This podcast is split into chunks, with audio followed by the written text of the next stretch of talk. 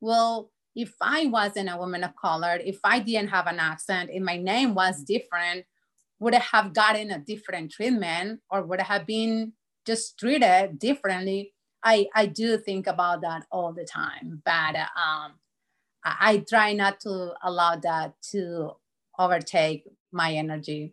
Without the thyroid, I already have very low energy that I gotta choose where where I use it. So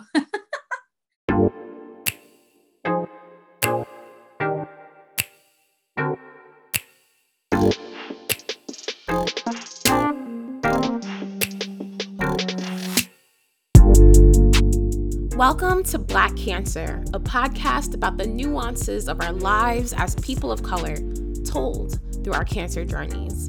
I'm your host, Jodi-Ann Burey. On today's show, Angelica Garcia joins me to talk about self advocacy as women of color and how sustaining that work needs to be for ourselves and for our families in the US and abroad.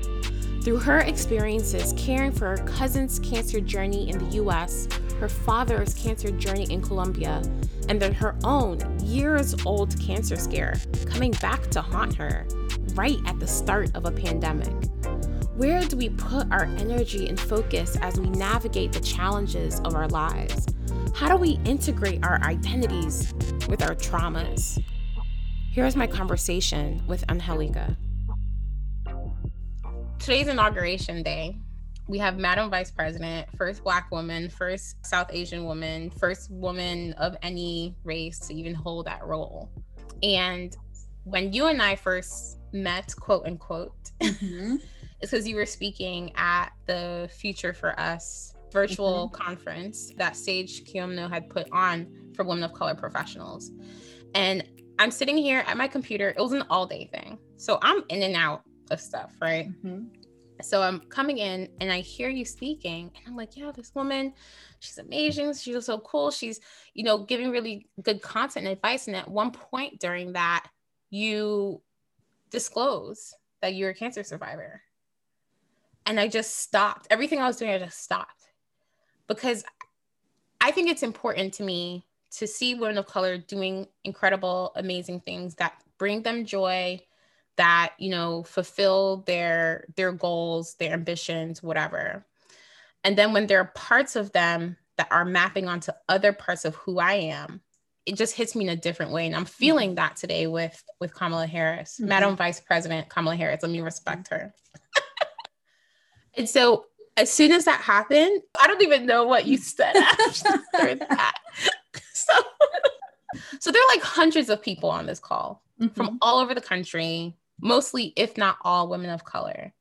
What made you want to share that story so publicly? I don't know if it, it, this is what you were feeling, but I heard a bit of a pause, like a. Mm-hmm. So I like I know she's about to drop something. I didn't know what you're gonna drop, but I could tell that you're about to share something really vulnerable. And so I'm just curious, like what drew you to share that story at that particular conference? It was exactly a month after I had my surgery. So it was very, very recent. Just knowing that it was a safe place for me just to bring exactly who I am. And cancer is part of who I am now, right? It's not something that is foreign to me. It's it's part of Angelica Garcia now. So I feel that having the platform for um by women of color, right? Just being able to tell our stories the way they are, whether they're present or past, right? I think it was just like having that safe place allow me just to share with whoever was listening.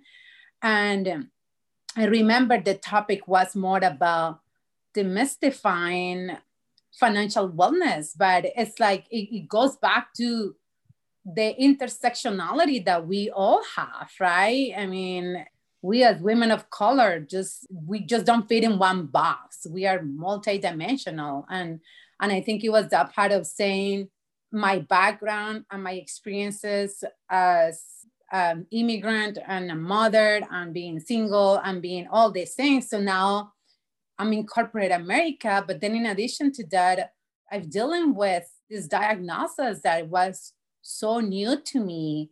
But I think that just allowing others to see me who I am allows them to connect if they have experiences that are just like mine or similar experiences, or they know someone, right? Because I feel that that's how we are really building our networks, and that's how we really are able to support each other. When I can say, Yeah, I know Jodi-Ann, and this is her story, it's not just like, I know the Jodi-Ann that I see on social media, but I know her. I, I can tell who she is. So I think that's just just having that safe place is what um, really allowed me to do that. I love that you said that around not just Jodi-Ann from social media, but I know her. And when you're in spaces where you get to actually know people, that improves your wellness, right? And I think that helps unlock these other parts of who you are. And so there's this concept around the eight dimensions of wellness, right? There are different aspects. So social, physical, intellectual, emotional, spiritual, environmental, occupational, financial. Mm-hmm. And so, like, here are you talking about financial wellness and having kind of other parts of your wellness being met around this social part, this intellectual part, to be able to connect with other professionals who are also women of color in some ways can unlock say and then i'm also going to talk about my like physical health too what's going on with my cancer story and how that's even impacting me emotionally like let me give some space for that.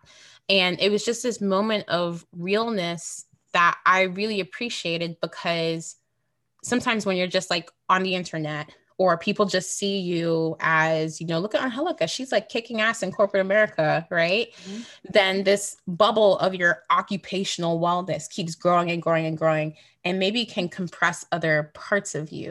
Mm-hmm. And so being in those safe spaces, I feel like maybe can create some balance I mean, I wish I did remember all the other stuff that you said because financial wellness is very important to me. but after you dropped that, that just opened up so much and I just felt so drawn to you. And I've never even met you before before that. And I'm just like so grateful to have you in my network and in my circle. Um, and to know you also more now.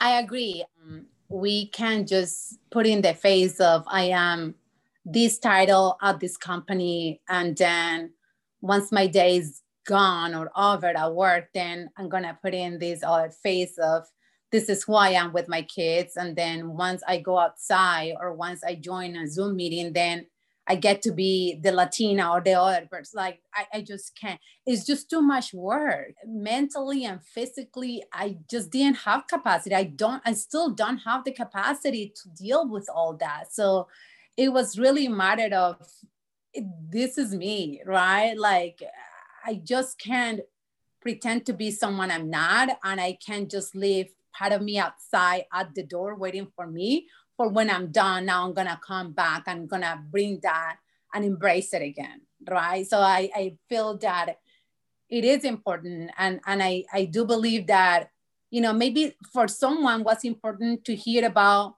my experience as an immigrant and maybe for somebody else was important to hear about my experience in corporate america and maybe for someone what's important to hear hey she's a latina that she's also battling cancer right that, so i feel that as we shared our stories it allows us to connect closer with people because what's important to you could not be as important for someone else but if i never got to share that experience you and I wouldn't be having this conversation today. We would never meet. We would legit yeah. never meet. I don't think it would happen. well, I see like there is so much power in telling your story and like being yourself. Like I feel like I can be myself around you. And it makes me believe my own experiences. It validates me and affirms me in a way that I don't get in a lot of other places. And I think when you're talking specifically about health issues, particularly for women of color, to be believed is so important. That can change the trajectory of your health and your life outcomes. If someone who has an MD behind their name or someone in the healthcare field can just believe you. Mm-hmm. And so, what did it mean for you in your own journey, the process with yourself and with your doctors and your your whole journey of just just being believed? It was a long process because I it was about five years ago when I was first told it looks like you have cancer. And it was actually the day before Thanksgiving when I received a phone call from my doctor. And this is just my primary care doctor, right? This is not not a specialist or any sort of, you know, other doctors I have seen at the moment. And she just called me and said that um, the ultrasound that I've had showed the right side of my thyroid could have cancer.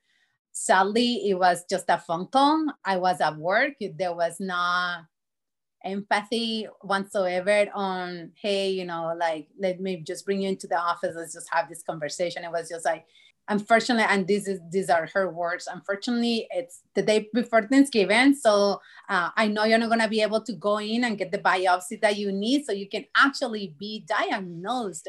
And uh, we just gotta wait. And and I will say that. Oh my God.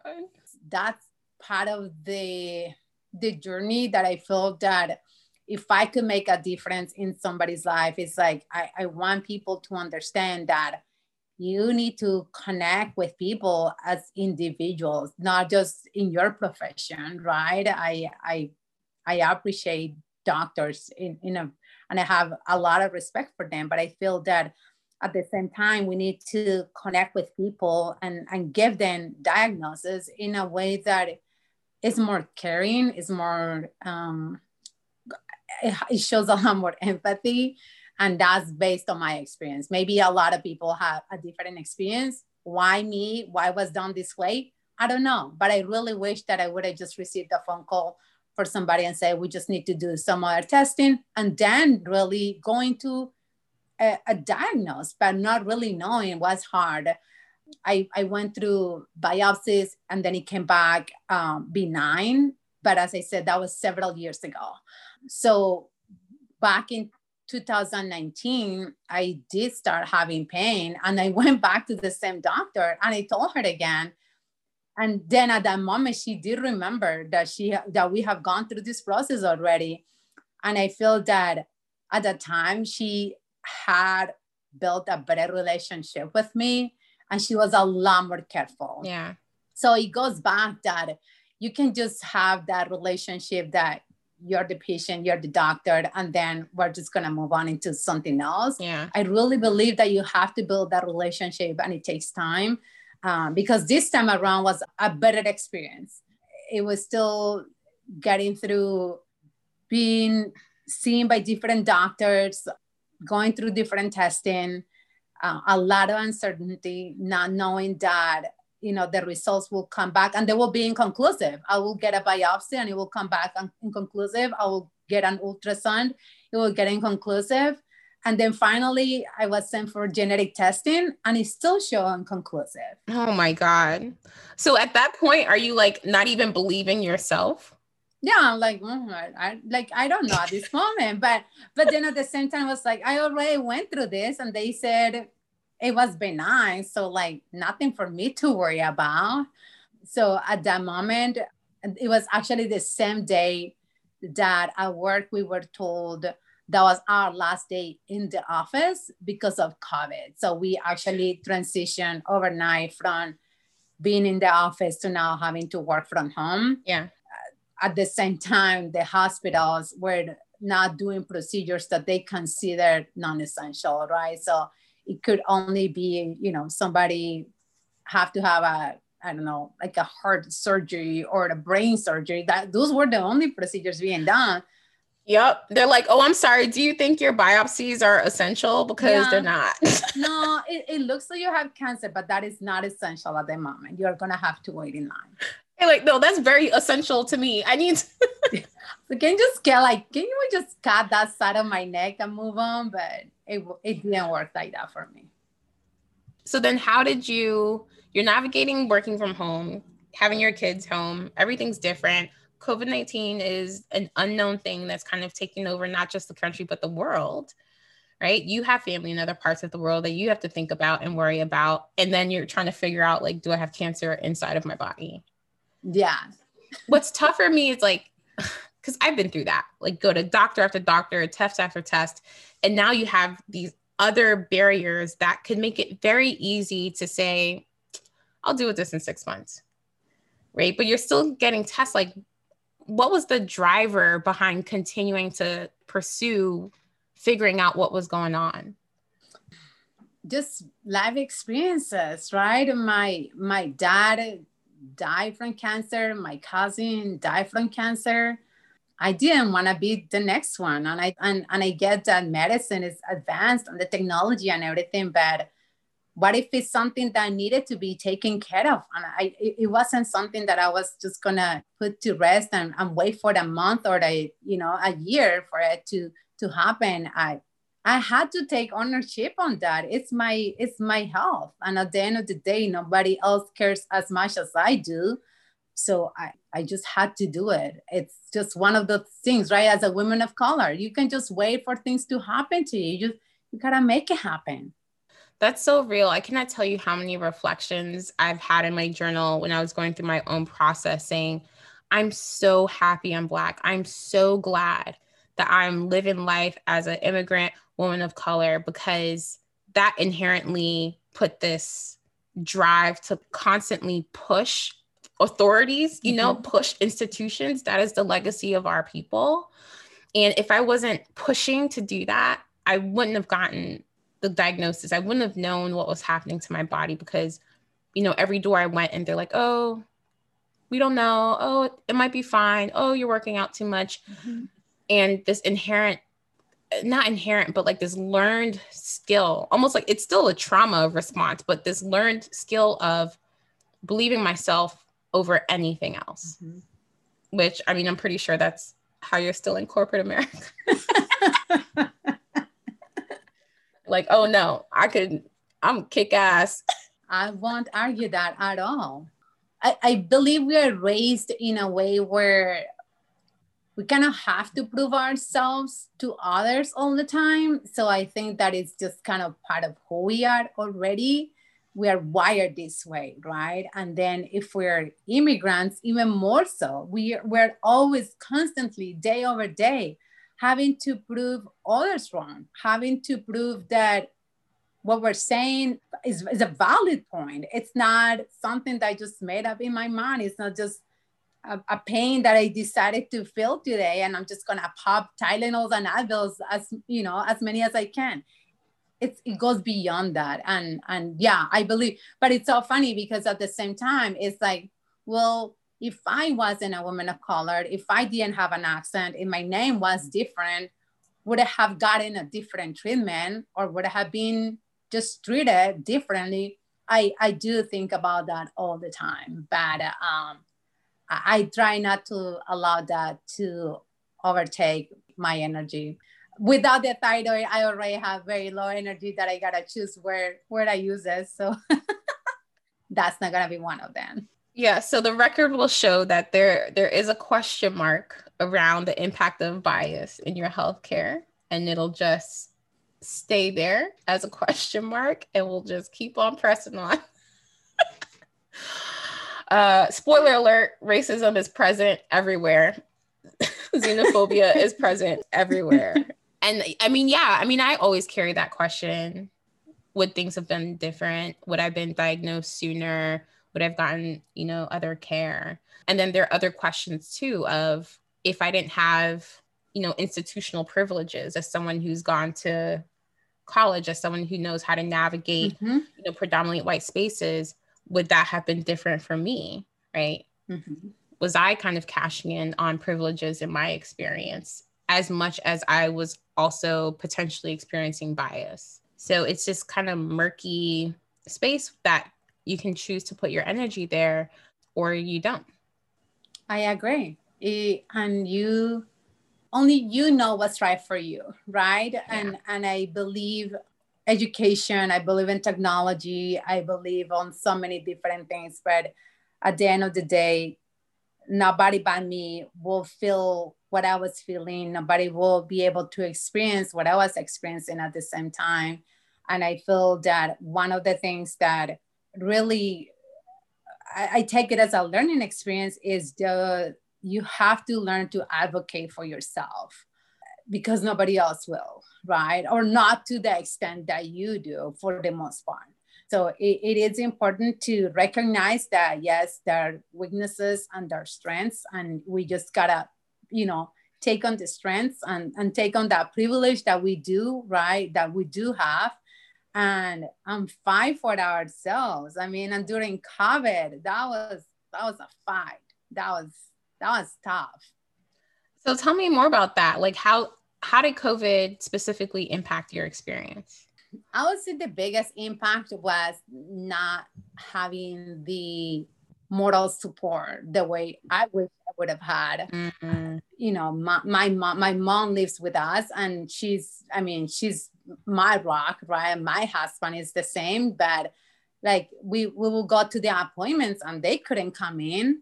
Um, so I will go to the doctor's appointment and I will meet with the doctor. It will have to be a very quick appointment. They just didn't want to have, you know, physical contact with anybody. So appointments will be short and sweet. And then I will come home and then I will like relay all the information to my family and they will be like, so do you ask XYZ? And I'll be like, no. And they were like, okay, what about this? I was like, no, I didn't think like none of these questions, like yeah. because like all this information was just thrown at me without really having the time to think through it and act on it and ask questions and, and have like sound conversations, right? Like everything was, and I felt like everything just needed to happen. Like I, I just couldn't wait. You need to have surgery. Okay, we're just gonna make it happen. I have to have surgery. I need to have this other treatment. Let's, let's just do it. And it, it took time to really take a pause and step back and be like, is this the right treatment? Am I making the right decision? But not having my family there was really difficult. And thanks to COVID, I couldn't. I just couldn't because nobody could have come with me into the doctor's office. And like you need that moral support, but it's also tactical support too, mm-hmm. right? Sometimes things are so emotional for you, you don't even remember maybe questions you did want to ask, yeah. or you don't remember the answers to the questions that you did you did ask. Like that's why you need backup. Mm-hmm. Yeah, I'll be like, can I bring some? Can I record this? Can I will yeah. I FaceTime them? Because yeah, I yeah, like you said, I I will not remember, and I wouldn't remember because I in the moment I was present, but I, I just by the time I leave the office and I've been told you have cancer, or then my process went from we removed two lymph nodes and they both have cancer, and then the next appointment, I'm told, no, there were three. And I was like, no, like, I know I have bad memory, but I was told there were two. like from two to three, I think I can still remember that. And they were like, no, there were three. It's like always like constantly just like doubting myself too. But it, it does, it does play a part having someone there with you to kind of help you navigate the process. And I do, I do feel it for every single person that was diagnosed last year or the ones that still being diagnosed but not not being able just to have the moral support there i think it's extremely important for somebody that is having a cancer diagnosis. Yeah seriously. And especially when things can get so muddied in translation and and muddied in kind of all the changes and stuff because you had some issues too. Like you said you you know, they said they removed two, but then it was three and uh, all of that. So can you kind of walk us back through that? Just your medical team's approach to what was happening and your expectations about what was happening. So I think when we had talked before, you shared that you didn't know that they were going to remove the whole thyroid, right? No, it was interesting because the doctor said they have done the biopsy, they have done genetic testing, and it was only showing which I still don't know. It was showing 50% chance of having cancer. Yeah. Which at that moment, the my endocrinologist said the only way to know for sure is removing the thyroid and just, you know, just sending it for the lab. Then she referred me to the surgeon. So I met with the surgeon and he said, we will go in, we will remove the right side and we will actually send it to pathology right away while you're under the anesthesia That way, if it does show that it's cancer, we will just remove the whole thyroid. That way, you don't have to then later come back and remove the other side. Yeah. So that was the plan, right? So then, you know, as you and I know, with COVID, all that got delayed. You know, I did hear from the doctor that because it was a cancer diagnosed, that will put me in a priority list. Um, which I really don't know if they said that just to make me feel better or if that was true. but after after several phone calls, I finally got my appointment to go in for surgery. And then I went in, and the doctor said, "I've done this multiple times. Uh, once we open you, I can tell if it's cancer or not. But I'm still gonna send it to pathology." Yeah. And that's what they did. So I got into the surgery room. Um, that's that's just like a weird feeling. Right? Oh my god! I don't like to even talk about it. It's just weird. It gives me, I I don't know. There's something. There's something about that room. Yes. well, you know, in some spaces, I don't know if they do here in the US, but they call it the operating theater. Oh. And it feels like that. First of all, I at least for me, I'm curious for you. The room was way bigger than I thought. Mhm. There were way more people there than I expected. I'm like, who are you? I don't I don't know y'all. Yeah. Have we met before? exactly. Hi. Like I feel like I should I introduce myself or like what's going on? Which is not how that that's not how surgery works, right? And everyone's just busying about and and then soon after you get there, you're out.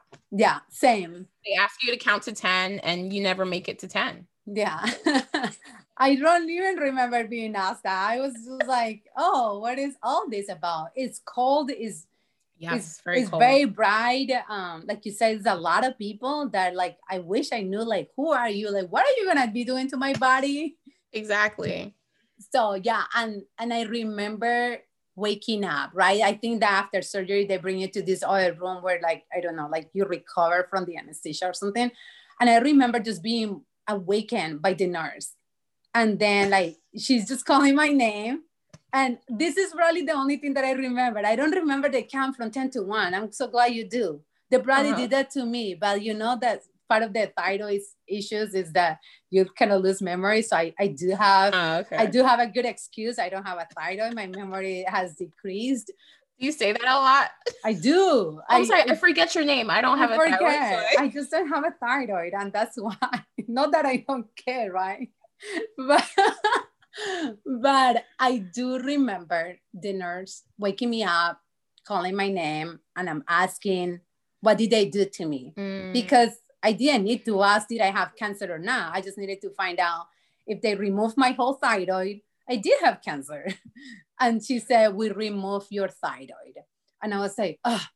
And I remember just having that, like, oh, that moment that mm, it's like disappointed. Like, I don't know. I don't know what it felt. I don't know if I was disappointed. I don't know if I was just glad that it was over with or just let me go back to sleep because I was sleeping so good. so you woke me up for this? Let me I know, truly, like it's nothing I can do now. Okay, just just let me go back to sleep. And they brought me into the room, and then that's when the doctor said, "We removed the thyroid. We removed a couple of lymph nodes just as a precaution." That was said. Nothing else was said, and I remember very clear there were two. Mhm. And my husband is a witness, so it's not just me. And then the following week, I had my my follow up appointment, and the the endocrinologist, not the surgeon, said, Well, the good news is that you have the good cancer, which until this point, I don't know why they call it a good cancer, but What is that? I have the good cancer. And then the bad news is that three out of three had cancer. I was like, three out of three. But like three out of what? Like the Yeah. thyroid plus the two lymph nodes? No, she was like, no, the thyroid and three lymph nodes had cancer. I say, no. Can you go back and check your notes? Because there were only two. And she did. It was a Zoom meeting. And she went back and she said, No, I can see on the biopsy and I can see everything. There were three lymph nodes. They all had cancer. Um, so we just need to follow up with our treatment later on. And that's that's how it all went. It went from like it was a good cancer. It was supposed to be a cancer that it, it takes a very, very long time for it to spread. But because it had been in my body for so long, it had already spread. It had spread to the three lymph nodes. So I I went for a second opinion. I um, I started seeing a different doctor who spent a lot of time with me and understanding what was important to me, not only to what the test results were showing, but how I was feeling, which I believe it was a lot more important. And just put a plan, a plan in place. This is this is what we need to do. Here are the options, and you can think about it. You can talk through it with your family, and then you can call me whenever you're ready. It was it was never that you have to make the decision now, which I, I really much appreciate having that because, um, as I said, with not being able to have your support system there for you um, just giving the opportunity to process all the information and, and understand this is like so new to me. It was it was a better approach than just being like okay this is what we're doing and let's just go ahead and schedule it. That's wild. So you essentially received your diagnosis when you woke up and they told you that they took it out. Mm-hmm and then to hear that it wasn't just there it spread. Like what did what did that do to you mentally emotionally to know that this thing that you had been trying to get sorted out inconclusive tests in and out in the context of covid had spread? That's been the biggest challenge for me um, mm. just knowing that it, it was something that wasn't supposed to be spread but it had and at the moment, they were three lymph nodes, and not knowing were there any other lymph nodes that were compromised, they perhaps they didn't know. I think that's always been the question for me. So when I went back six months later and received my next ultrasound, they actually showed that on the other side, there were lymph nodes also that showed that could have cancer, which prompted a second treatment, which was the, the radiation therapy. It's always in the back of my mind that it's just never gonna be over. I feel like mm. it's kind of like always it's gonna be dead. It's kind of just like hiding somewhere and and then if one day it's just gonna like come at you and like scare you again. Yeah. Um, I I believe that um, maybe other cancers are different, but I do believe that it's just it's just really hard to put this to rest. I believe that is it's always there in your mind. It's always kind of like I'm looking forward to my six months review because I want to see if it's really gone. I want to make sure that it's that it hasn't come back. It's it's yeah, it's really hard to just kind of like as I said, just like take that part of your story and put it aside and don't think about it. I I just believe that that's kind of those things where you just gotta embrace it and know that it, it could be there right now as you and I speak. I can probably still have it. And I, I really don't know because that's what it showed back in October. And it won't be until June when I get to find out if I'm cleared or not. So it, it is always there. I try not to spend my energy on thinking too much about it. I've done my part, right? I went through the surgery surgeries. There were two. I've gone through the other treatment.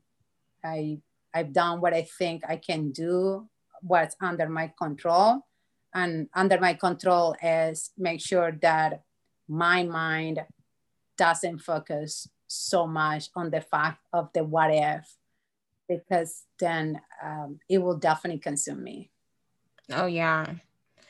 Yeah. You know, in the first episode for the podcast, Shayla and I, we both went to Sloan Kettering in New York and we were joking about how since our diagnoses, we have never not had an appointment at Sloan Kettering.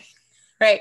And I think it can come off as I always have to see the doctors, and it's not a burden. It, it I didn't realize how much I was depending on it because when COVID delayed my annual scan mm-hmm. and delayed it by just a couple months from March to June. From March to June, my whole body was so inflamed I spent more time March to June looking up cancer symptoms than I did like the previous months or double that, you know, mm-hmm. prior prior to that. And I was so anxious. I'm like, oh my gosh, what if it came back? What if this? Da, da, da, and it consumes me. I couldn't mm-hmm. sleep. I I've like chronic insomnia because since my diagnosis and my insomnia was flaring, it was so distressing. And so I get into the hospital, get in the hospital. I'm sitting there talking to my surgeon and I'm like taking a breath And he goes, So I got your scans. I'm like, and he's like, You're fine. Everything looks great. And, and I just, and then I started crying because mm-hmm. I didn't mm-hmm. realize how much I was holding mm-hmm. in. And I really look forward to my appointments because, like you said, you reach a point where when you have to advocate for yourself so much. So you're driving this, you're driving, you're driving everything. Yeah. And then at a certain point, you're not.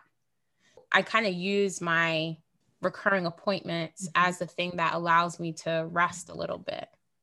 I did the same. I oh my gosh, I don't know how many hours I spent online researching thyroid cancer or all these, you know, like the lab test. I was like, I don't understand any of this. So I was like, look up like my the range and my number and what does that mean. I'm just like trying to put all the pieces together so I can be as informed as possible, right? Because you don't go into the doctor's office and they say, okay, this is your type of cancer. Here is, you know, the prognosis, or here is, you know, some of the factors that influence your, like, you don't go into any of that. You just go in and they say, you have cancer, and here is the treatment that we have for that. That's it. Yeah it's up yeah. to you to like learn everything else. And it's like yes. I don't have time to go and do all that but then i have to i have to make the time right? Because then yeah. and like you said it just consumes your time and energy. I spend hours just laying on the couch looking at the ipad trying to figure it out. Yeah. And now i know all the different thyroid cancers. Now i understand what they call it a good cancer. Now i know how many stages they are. Now i know the treatments.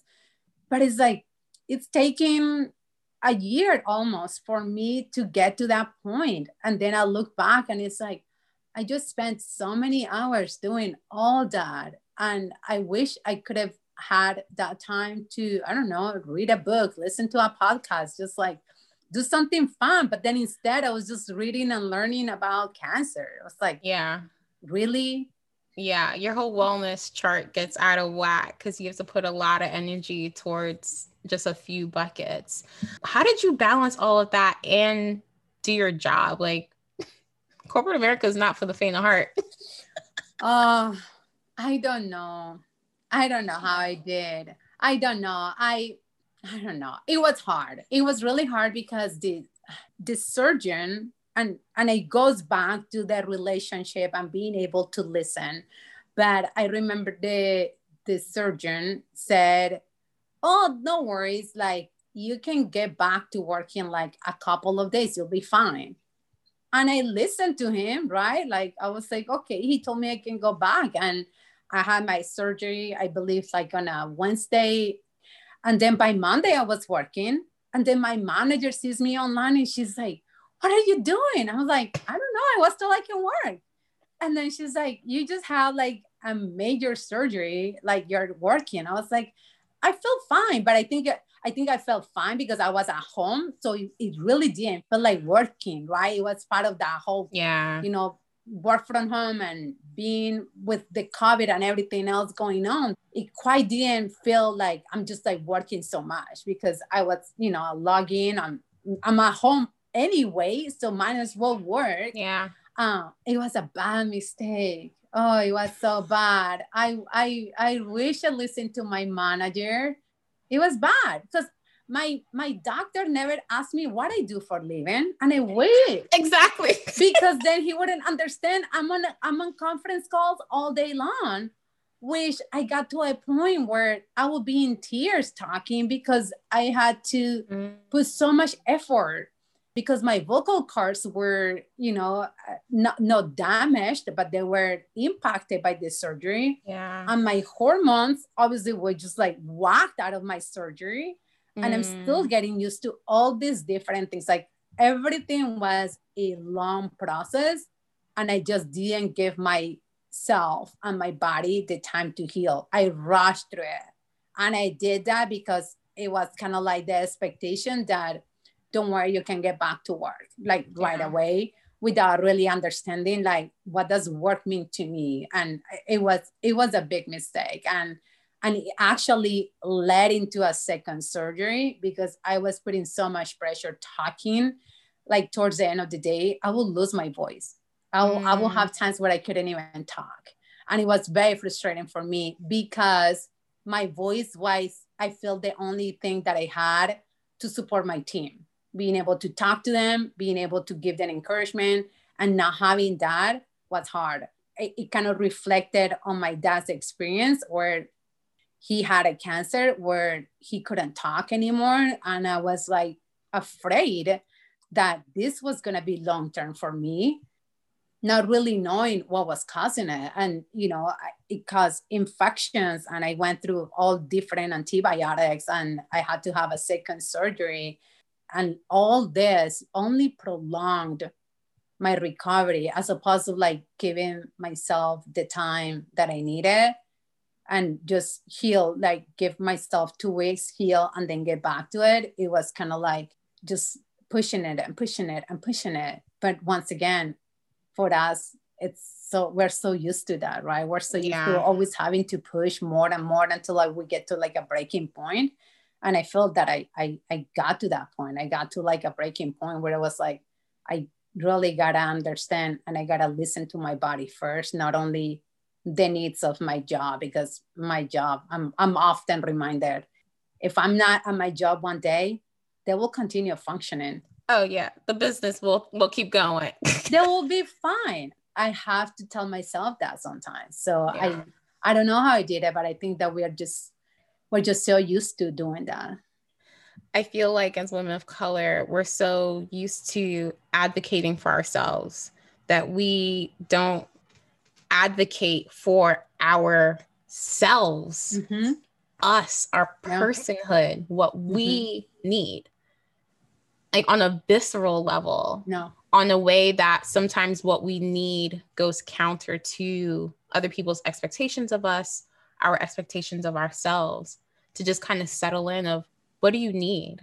Angelica, what do you need? Right? Hi, yes, a lot.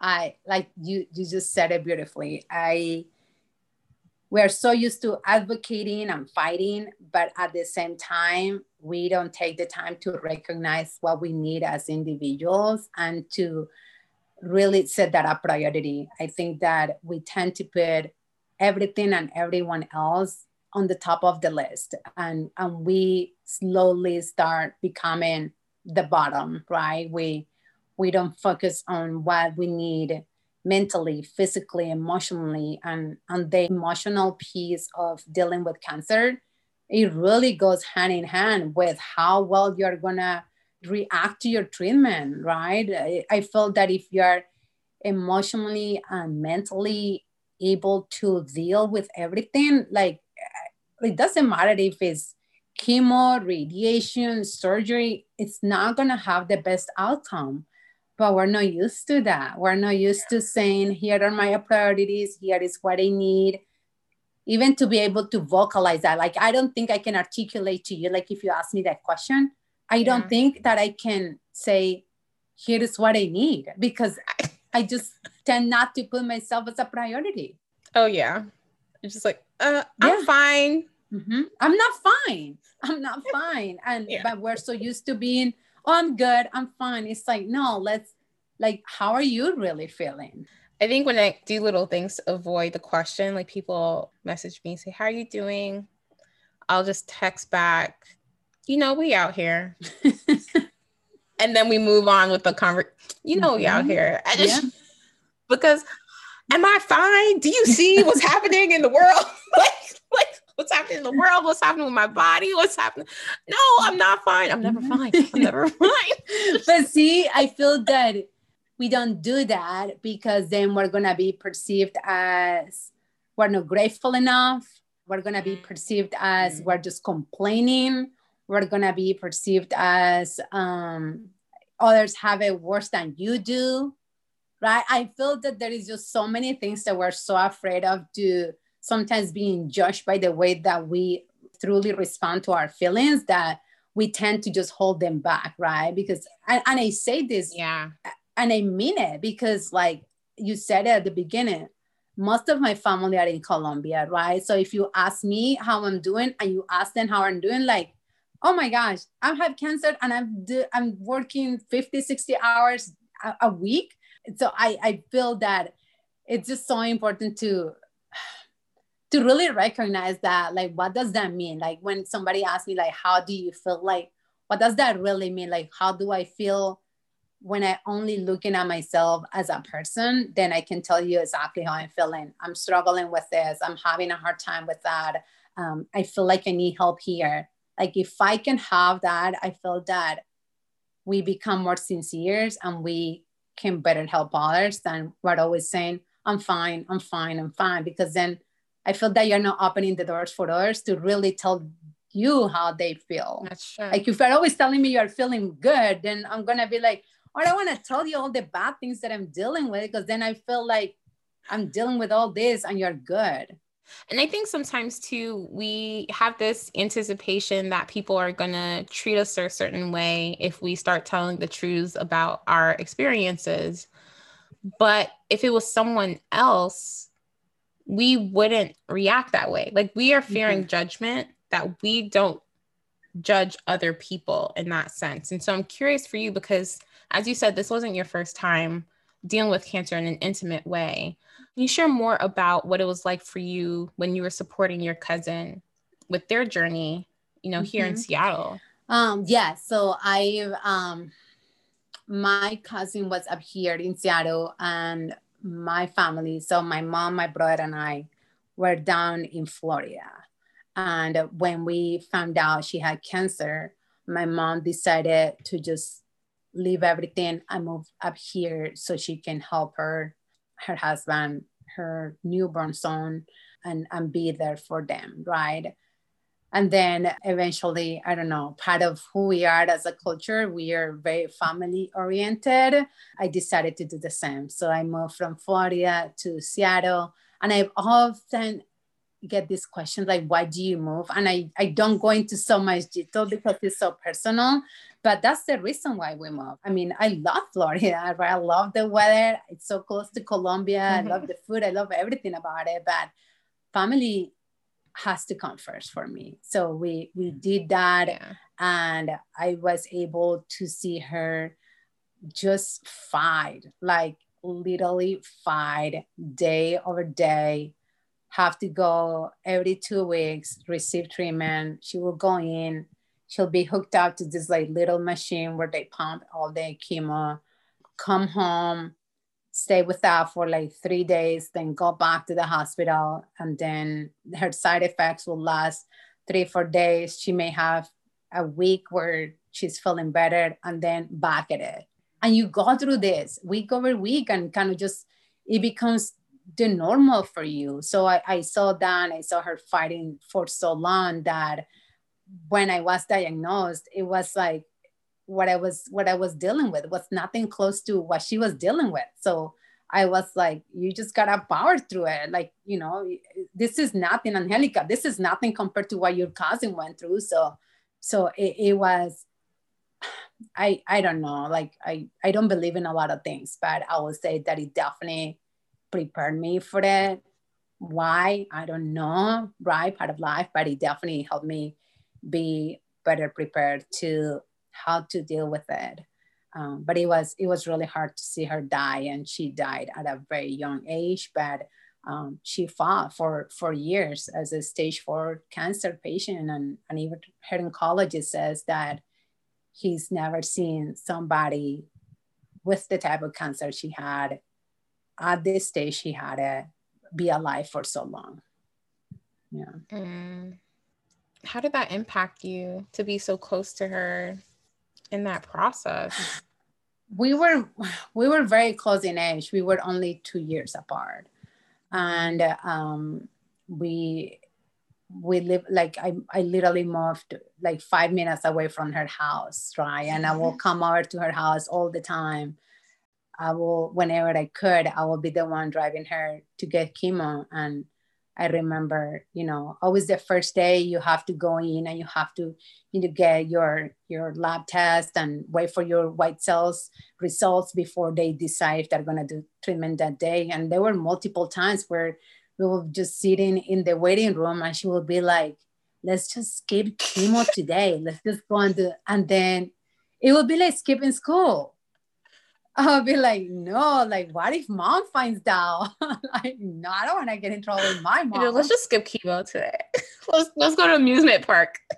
yeah, and she will have those thoughts, but eh, we I will have to remind her this is what's keeping you alive, right? Yeah. We let's let's keep chemo and then what? It's gonna impact whatever you know many more months this is bringing back to you. So no, we're not skipping chemo. We're staying here. We're gonna do this together. So um, it was hard. Yeah, it was hard, but but she was a fighter. Yeah. So no, I, I was I was happy to be there for her and with her that's it kind of goes back to what you're saying about having that social support and how critical mm-hmm. it is it is mm-hmm. so important to just have yeah.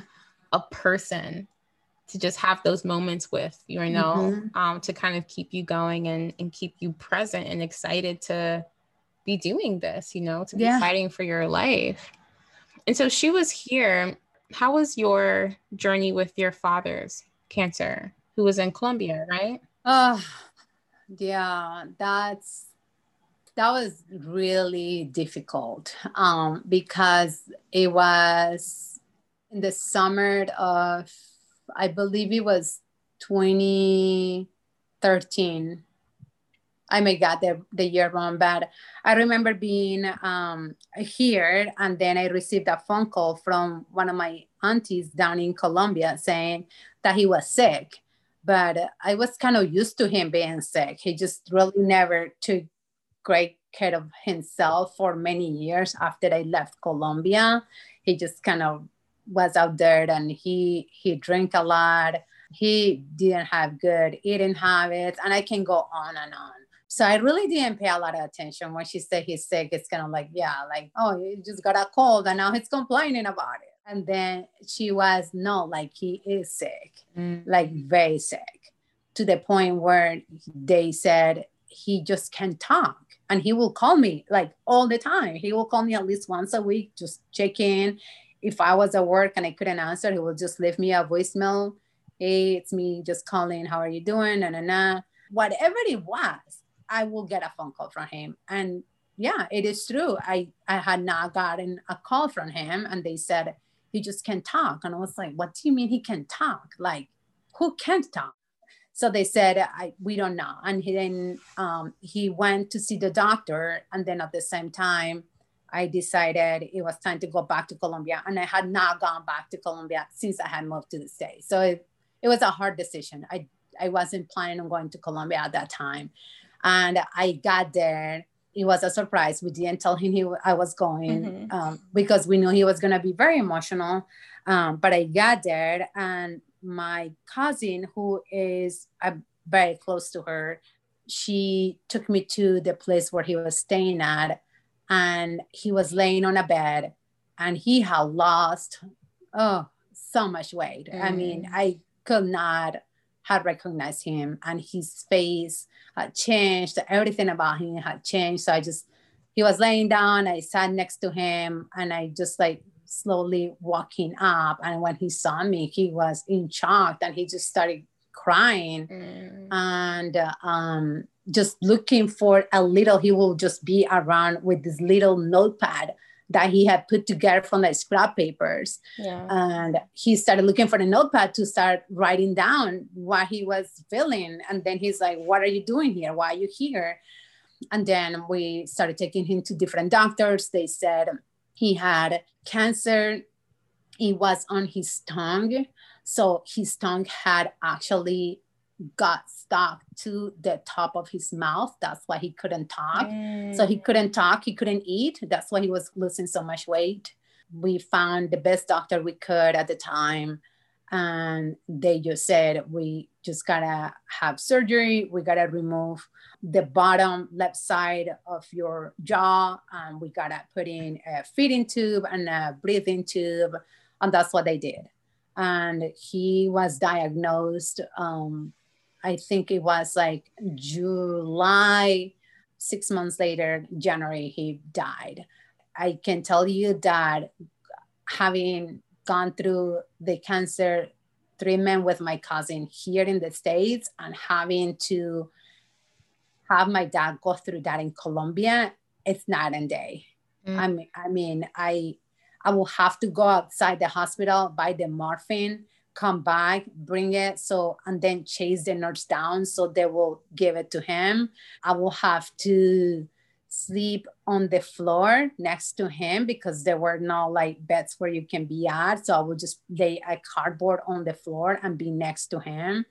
I will have to beg people to feed him. I will have to be the one buying the type of food that he needed because they the the healthcare system there will not provide it. I mean, you fight for everything. So as I said, right, like it's it's really easy for me to put things into perspective just because the situation with my dad was just extremely difficult to see how you know you're treated when you are in a country like Colombia and how you're treated when you are in United States. Um, so all that definitely helped me have a better perspective about my own diagnosis and and how lucky I was to be here and to have the the medical system and to work for a company that at least I didn't have to worry about not having money to pay for medical bills that are so crazy high. Oh my God. Yeah. That's what I'm saying. Like, there are still a lot of privileges that we hold in a, a number of different ways that can change the trajectory of our lives, of our health mm-hmm. outcomes, of, you know, these situations that we go through. And so I feel like having that perspective, having the type of support that you have, and having the ability to advocate for yourself, even with the other privileges that we hold, there's so much that we have in our toolbox to support ourselves, mm-hmm. our persons, as well as supporting our community. You know, there's a lot of a lot that we bring to the table for sure. Yes, and I I think um some of the challenges when I look back into my own um, journey was having English as a second language was just another obstacle that I had to face, right? So you add the fact that I couldn't bring somebody with me, and then I'm having to look for the right words to be able to explain what I'm feeling. And we went through that so many times. And then I'd be like coached by my like husband. He'll be like, no, let's rehearse this again because it's not a sore throat. Because I will call the doctors and I'll be, I have so much sore throat. And they'll be like, have you been tested for coronavirus? And I'll be like, it's not COVID. I just had a major surgery. And then I it will it will be because I wasn't choosing the right words. It was yeah. not a sore. Yeah. It was my neck. Yeah. And little things like that make a huge difference. Oh, yeah. Especially when you're trying to describe pain or describe symptoms, you have to be precise yeah. because these people are not in your body. No. And then they will be like, is it a dull pain? Is it a sharp pain? Is it, I was like, it's pain. Like, what part do you get of that? So, did you not hear me? I just said it's pain. I was like, how difficult can this be? It was like, it's just this simple. It's just pain. Pain. Like, I told you I'm, that. I'm taking Tylenol, I'm taking Advil. That tells you right there, I have pain. And when I take it, it helps me. I just, I just got my maximum. I just can't take anymore. And they will be like, well, let's go ahead and send you here. And I'll be like, no, like they, I keep being sent from like place to place, nurse to nurse, doctor to doctor, specialist to like find out what's going on. But it was because I couldn't really express myself. Yeah. What, what's happening with me in my body. Um, yes, like you said, right? Like being able to advocate for yourself. But then now I look back and I think about like what did I learn is that I, I learned that it's so important to have a system where people with different backgrounds whose English is not their first language can have a better way to communicate right? I'm not saying this has to be for people who speak spanish or people who speak it, it doesn't matter. If you if you don't speak english as your first language it's gonna be just another issue for you. And that's just the way it goes. That is really important. I think particularly in a place like seattle first of all i don't see a lot of Latinx folks around here. No. Definitely not as much as New York, where I'm from, and definitely not as much as, you know, a lot of parts of Florida. Mm-hmm. And so to just be able to communicate easily is so important. So when I was at Sloan Kettering, there were a lot of Caribbean people, a lot of Jamaican people around. And that just made it so much easier to just mm-hmm. be there and to express myself and to people to understand that even if I say something that's a little more extreme, they know yeah it's not it's cultural extra mm-hmm. yeah I agree. It's so different. Like we just have a different way about us, right? Yes. Oh my gosh. This woman, she came in, she's like, I'm here to take your blood pressure. I'm like, I don't want you to take my blood pressure. And she's like, all right. And then she kept doing it. And so as she's like forcing me to take my blood pressure, I'm like, why do you always win? or I said, I said more in like a Pottswood tone mm-hmm. of like, you know, why you always win me? And she's like, I win every day. so I think it's important, like culturally, to have those moments of levity and to be understood and to have that feeling of belonging. But it's also important to be able to direct your healthcare providers so they understand exactly what you need and understand, you know, how they can support you. I agree. I agree. And like you said, you know, there are things that that we say that can be taken in the wrong way and we don't mean it that way. We're we're joking, we're playing, we're, you know, we, we may say things that they just have a complete different meaning to us. It can just come out wrong when you're on the other end.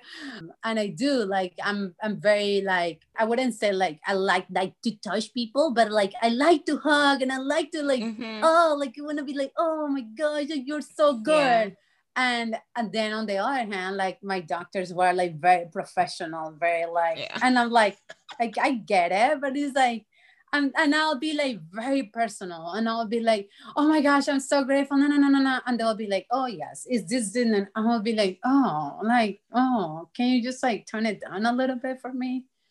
Yeah, it's like I'm dealing with some of the worst experiences in my life. I need to feel like I'm talking to a person. Yeah. we do that, but it's okay. We're we're learning. I talk a lot about, you know, being a, a lay person trying to express to a medical person the level of urgency or severity of whatever I'm dealing with, and that already being a challenge. And so then when you're translating from different languages, those nuances and some of the word choices might not get through. Um, so I think there's like kind of word choices and expressions and how can that translate to a doctor, but then also there might be some physicians or care teams, maybe they don't have a high tolerance of listening to people who have accents to them, like, right? Mm-hmm. Or the way their way of speaking English is different from their own. And that can impact care, you know, or how they perceive you, just their own inability and limited skills to be able to engage with people who sound differently than they are. Absolutely, 100%. And then add the fact that during my diagnosis so last year, some of the appointments had to be virtual, right? So you are not able to really be there in person. Like I, I speak with, like you can see me, but I speak with my hands like all the time. I can just be like mm-hmm. talking and not moving my, like I'm always doing this. Yeah. yeah. How can I tell my doctor all these things when I can't be there in person and like express all these things? because it's just not my voice. This is like I just like to move, and and like you said, not not everybody can understand that. Not everybody has been exposed to different all the different cultures to be able to recognize that you know although we are all Latinos or Latinas, mm-hmm. we come from different countries, we come from different backgrounds, and what what means one thing for me as Colombian can be very different to a Puerto Rican or to a Cuban or to somebody from Mexico, right?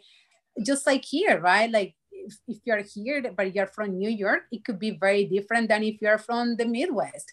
Eh, it's all it's all about being able to connect with people and really intentionally listen to people and i think that that's the piece where like we all can do better, right? It's like, and I felt that that was one of the things that I guess it was good when I I lost my voice because of the mm-hmm. surgery. Mm-hmm. Is that like I had to like listen better because I couldn't talk so much. So I really had to just like learn to listen a lot better to people and really pick on all those things that sometimes are not words that people can express, but are emotions or, or faces that they're making and pick up on that and I'll be like, hey, well, you just did this or you just said that. Like, tell me more about it.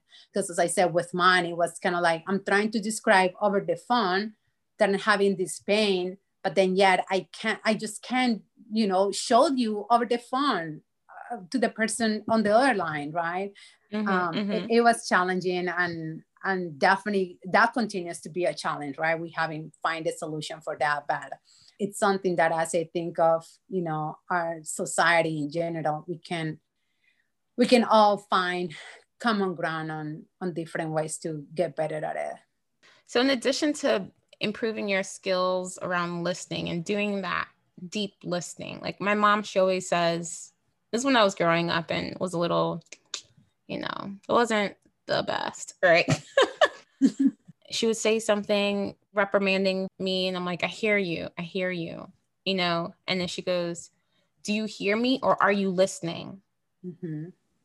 And that nuance of that difference of thinking about listening what does it mean to listen to someone like actually listening? And that work of listening can not only get people closer to each other and getting that support that we've been talking about but also can help save someone's life. Like are you listening to people?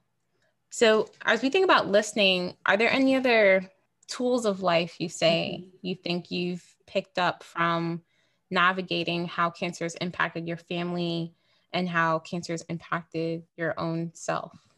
Uh, yes, I will say I'm always very, or I try to be very positive and optimistic, right? I, I just try to do that because life has not been easy for me. So if I just allow myself to always be on the other side of the spectrum, I will remain there, right? So I, I'm mm. always looking for what's the bright side, how are we gonna overcome this, what's the good in it. Being diagnosed with cancer was something that I, I just never thought that it would be me. I have seen it and I experienced it so close with my cousin and with my dad but it wasn't me. Yeah. Right. So being able to recognize that it could be you at any time oh yeah. right? And and now now is this but tomorrow can be something worse. I think that helped me just appreciate every day. And i'm like i really mean this. I think that every day you just gotta recognize and appreciate what you have and really understand that it can always be worse, right? And I, I was very, very focused on, on my career as a professional.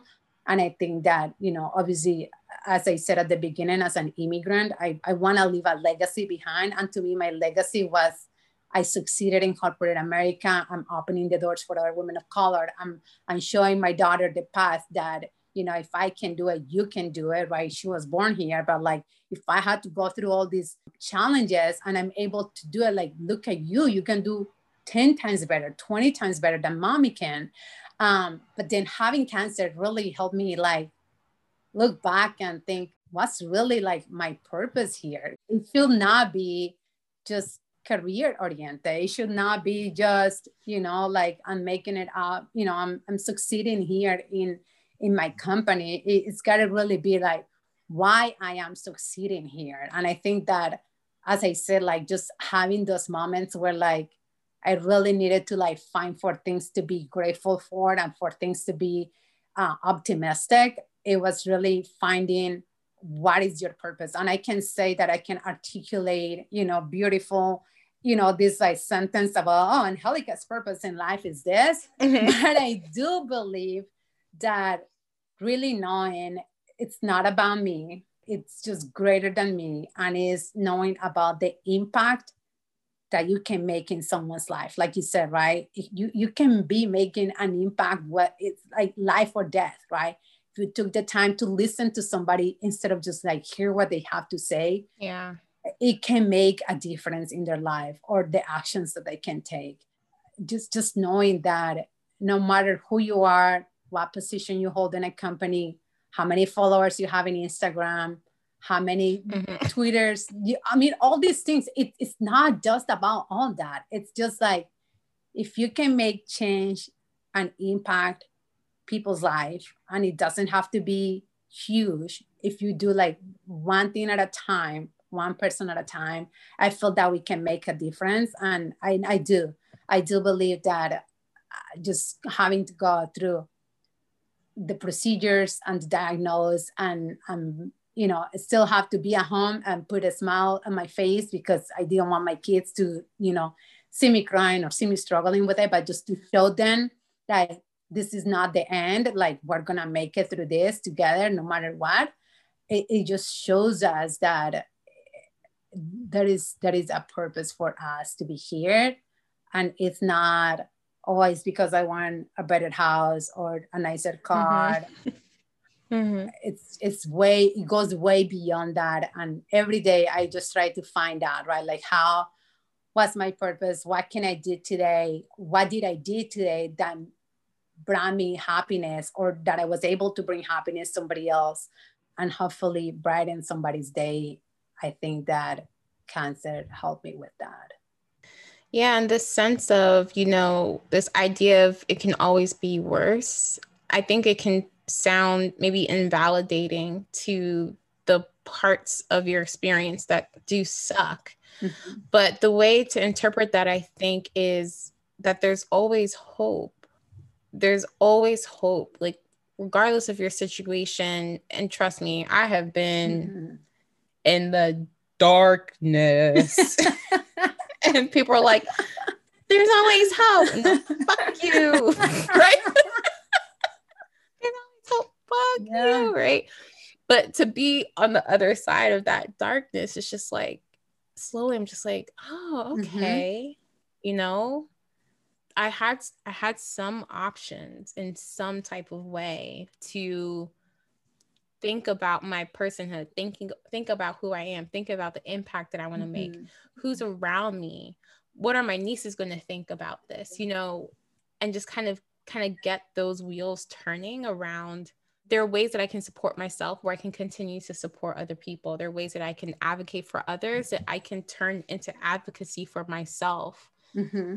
there's still a place for me on this earth to do something I think sometimes after we go through trauma and then we go through all the darkness, because that's always that's always there, I think, yeah. at some point, then you can start getting really focused on your purpose. It's never been all bright and happiness and and all these great things, right? I had many moments where I just yeah I just wanted to cry and feel bad and feel sorry and and and look for more ways to just just like forget about all the things. And there were many times where I just wanted to talk to somebody that would just validate how I'm feeling, not just tell me, oh, mm-hmm. oh, it's gonna be better. I just wanted to hear from somebody to say it does suck. It's it mm-hmm. sucks that you're dealing with this. Like I there yes. were many times that I just needed to have that conversation. And once I had it, it was like, oh, I feel better. Yeah. Or like, oh, that that really helped. Yeah. It's not like always just looking for somebody to be like, you got this. It's gonna be no. Sometimes you just need to Uh-huh. have that person that is like, man, it, like I'm so sorry you're dealing with that. And I know that a lot of people don't want to do that. Yeah. Because they they don't want to make you feel like that you have to be sorry for yourself, but that's needed. Yeah. That's so needed. That is so needed. There were so many times where like you all be just like, oh, who had texted me lately that said something that I know that person will say that to me. And I needed that. I done that. You start scrolling through yeah. people's like, who's gonna give me the real yeah. right now? yeah, yeah. You need that. It's it's part of the process. It's not. Yeah. It's not gonna be all great and and happiness and and easy. It's difficult. It's it's a lot more difficult than than what you and I can say here, right? Yeah. Going through it is extremely challenging, but uh, it's just finding all those moments, the good ones and the bad ones.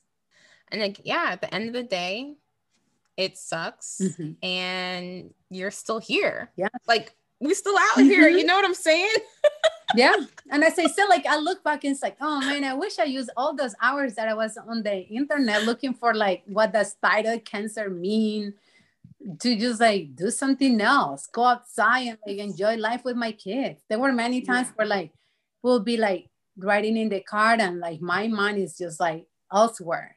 Like I wasn't present. And it's because like it occupied my mind the fact that I had cancer, that I didn't know how long it was gonna last, that I didn't know, you know, ha- has it spread, has not spread, is there another treatment, like what else? Like there is always this what if, but then at the same time it's like well i kind of like wasted all that time because like now that time is gone right like i look back at my last summer it's like oh my gosh like yeah there were so many days where like i could have been just enjoying myself but then instead i was in this mindset but it was it's okay i don't regret it being in, in that mindset that darkness the darkness it's just like that's what you need at the time yeah. and you know, it seems like now you're in a different place. I was chatting with someone today about like sleep hygiene and sleep management because yeah, I'm like, oh shit, I'm think I'm still suffering with insomnia.